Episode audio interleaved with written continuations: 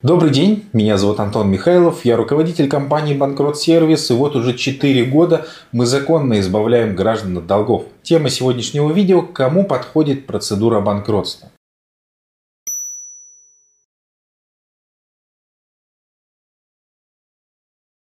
Во-первых, хотелось бы разобрать, что же такое, собственно, банкротство. Банкротство – это, по сути, компромисс между кредитором и должником, по итогам которого кто-то что-то теряет, кто-то что-то находит. Ну а по итогу списываются долги в большинстве случаев, если у гражданина нет никакого имущества. Давайте разберем плюсы и минусы процедуры банкротства.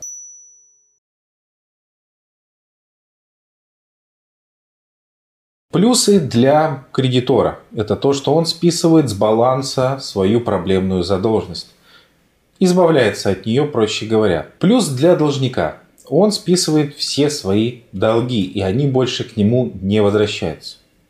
При этом ответные же минусы для обоих. Кредитор не получает ни копейки.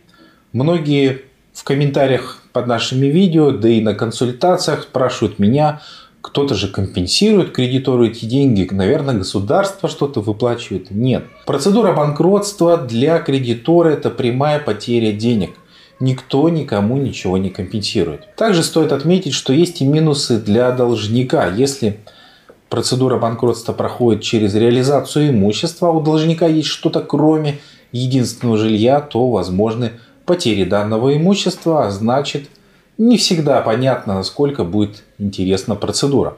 И здесь нужно все анализировать и четко считать. Естественно, списать долг может не каждый. И для того, чтобы понять, подходит ли для вас процедура, нужно ответить на несколько важных вопросов.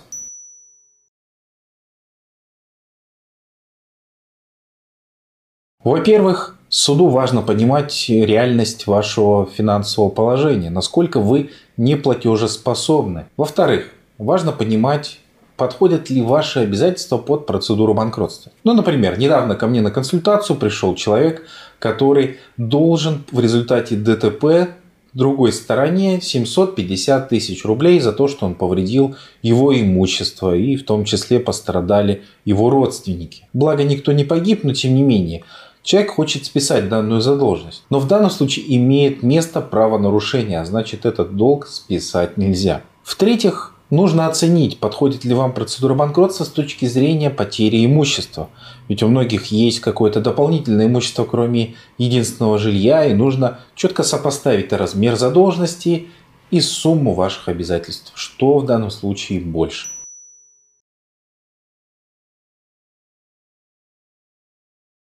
Давайте разберем первый пункт подробнее, в частности, ваше финансовое положение. Формула банкротства максимально проста. Берется официальный доход гражданина, из него вычитается официальный прожиточный минимум на него и на его детей.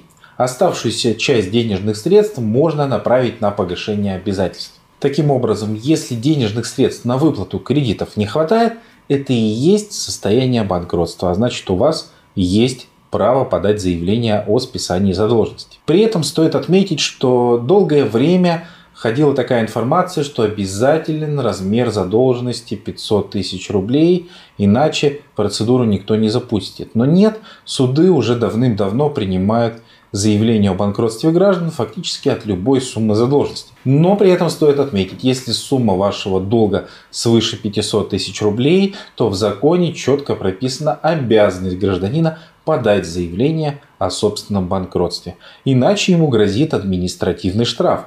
И такое в нашей практике тоже случалось, когда кредиторы писали ходатайство о привлечении гражданина к административной ответственности за то, что он не своевременно инициировал процедуру личного банкротства. В связи с этим стоит отметить, что в комментариях некоторые пишут, да зачем мне банкротство, кредитору надо, пускай взыскивает долг, пускай на меня подает – и запускает все эти дела. Но стоит отметить, что расходы за процедуру банкротства в любом случае несет должник. И даже если не вы сами инициируете процесс банкротства, то если это сделает кредитор, то расходы на процедуру в любом случае будете нести вы. Также хотелось бы отметить, что кредитору в принципе банкротство-то особо не интересно. Кредиторы прибегают к банкротству чаще в отношении крупных и богатых должников, которые пытаются перед процедурой скрыть свое имущество и переписать его на третьих лиц. Тем самым, запустив самостоятельно процедуру банкротства, кредиторы препятствуют совершению данным сделкам, либо имеют возможность, назначив своего арбитражного управляющего, данные сделки отменить и реализовать все равно имущество должника. Но если перед нами обычный, честный гражданин, у которого в собственности лишь единственное жилье и нет никаких сделок, то кредитору ваша процедура банкротства совсем не нужна. Ведь он понимает, что инициировав ее, он вместо того, чтобы получить с вас деньги, наоборот, все деньги потеряет. Поэтому ему гораздо выгоднее вас доить на протяжении многих лет, что большинство кредиторов и делает, используя принудительное взыскание через службу судебных приставов и забирая у вас регулярно 50% от вашего дохода. И торопиться большинство кредиторов никуда не собирается, потому что ведь кредитные договоры они не расторгают, а значит проценты продолжают начисляться. И даже взыскав с вас сумму основного долга и начисленных процентов на дату судебного заседания, и в дальнейшем они снова могут подать исковое заявление о взыскании с вас процентов за период, собственно говоря, взыскания с вас основного долга и ранее начисленных процентов.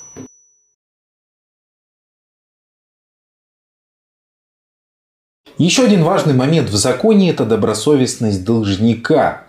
Важно, что перед процедурой банкротства вы длительное время исполняли ваши обязательства, пока могли.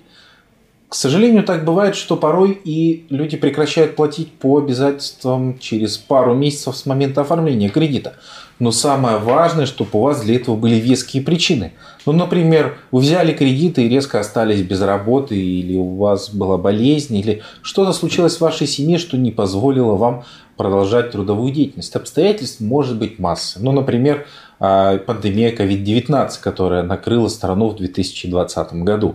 А также важна добросовестность в части сделок с имуществом. А самое важное, что вы не совершали сделок, которые могли нанести вред вашим кредиторам. В частности, вы продали автомобиль накануне процедуры банкротства, а денежные средства направили не вашим кредиторам, а на личные нужды или просто спрятали. Такое поведение считается недобросовестным, но бывают и исключения. Если вы были полностью без работы, а вам же положен прожиточный минимум на вас, на ваших детей, то эти расходы, конечно, можно обосновать за счет реализованного имущества. Каждая сделка может быть обоснована и должна быть четко просчитана. Поэтому прежде чем расстраиваться, сначала пройдите бесплатную консультацию.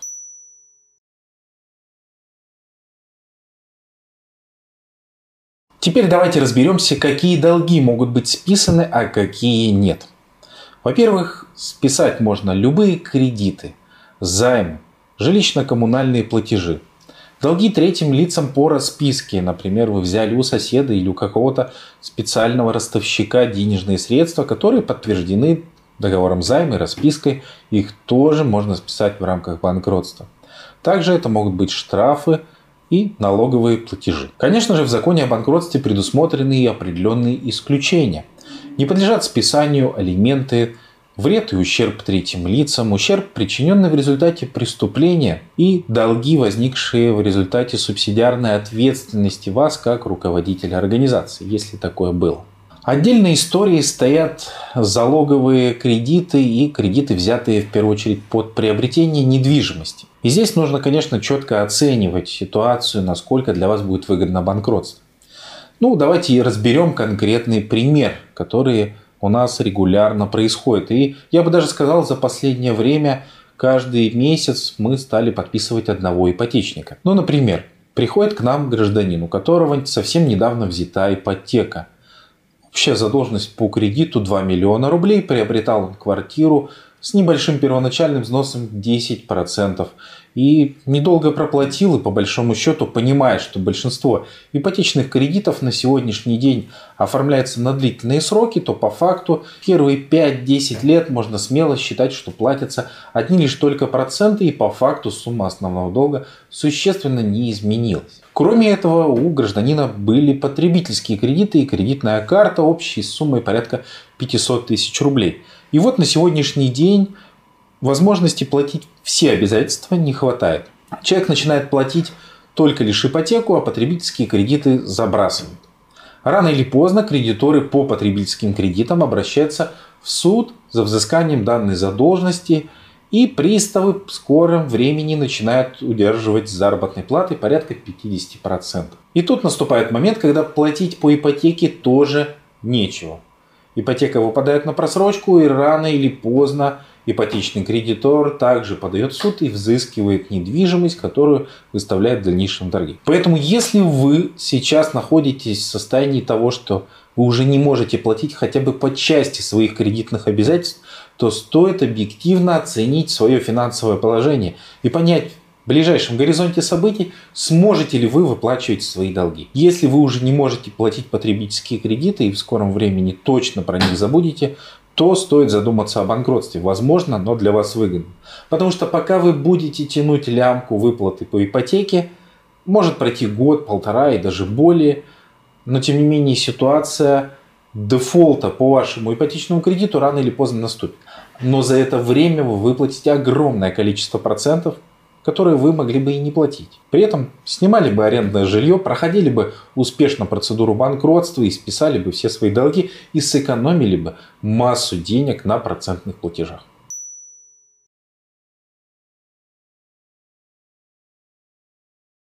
Давайте на нескольких примерах разберем выгодность процедуры банкротства, а также различные варианты развития банкротства.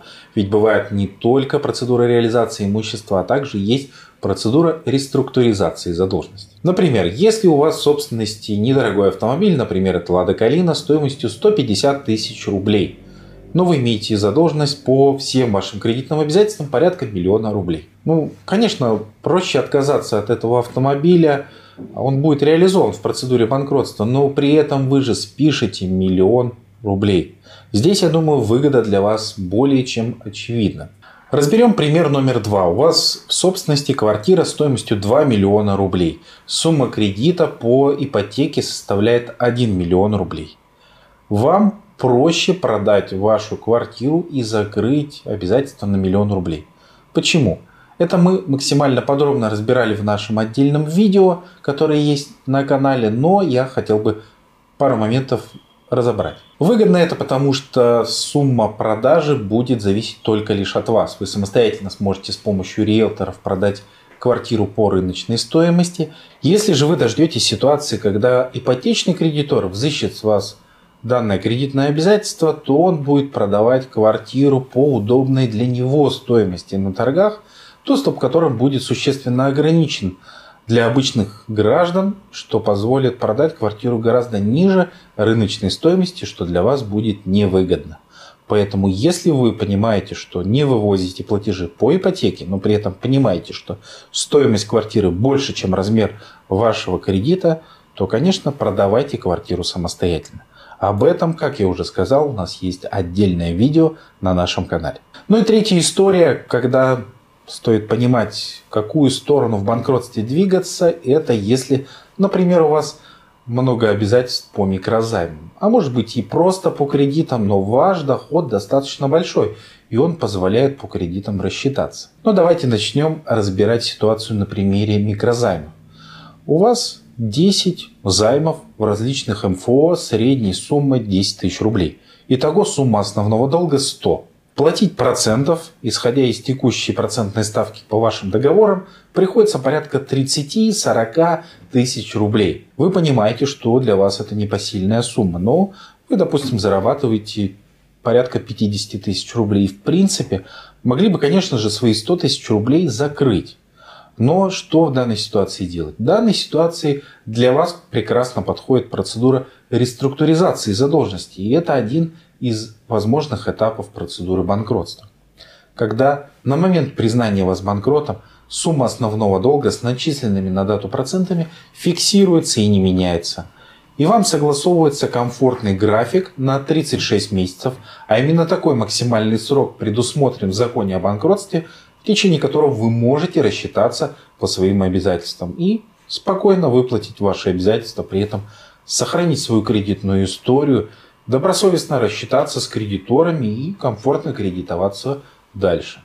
Подводя итог, В этом видео мы максимально подробно разобрали разные ситуации с разными кредитными обязательствами, с разным соотношением стоимости имущества, суммы долга и так далее, и так далее. И здесь вы вольны выбирать, какой вариант для вас комфортнее. Но самое важное – четко понимать, что вас ждет. Попытайтесь проанализировать ближайшие события на 6 месяцев или год. Сможете ли вы вывести платежи по вашей ипотеке или другим потребительским кредитам, которые у вас есть? Сможете ли снова вернуться в график? Если вы четко понимаете, что скорее всего нет, не питайте лишних иллюзий. Приходите к нам за бесплатной консультацией по законному избавлению от долгов.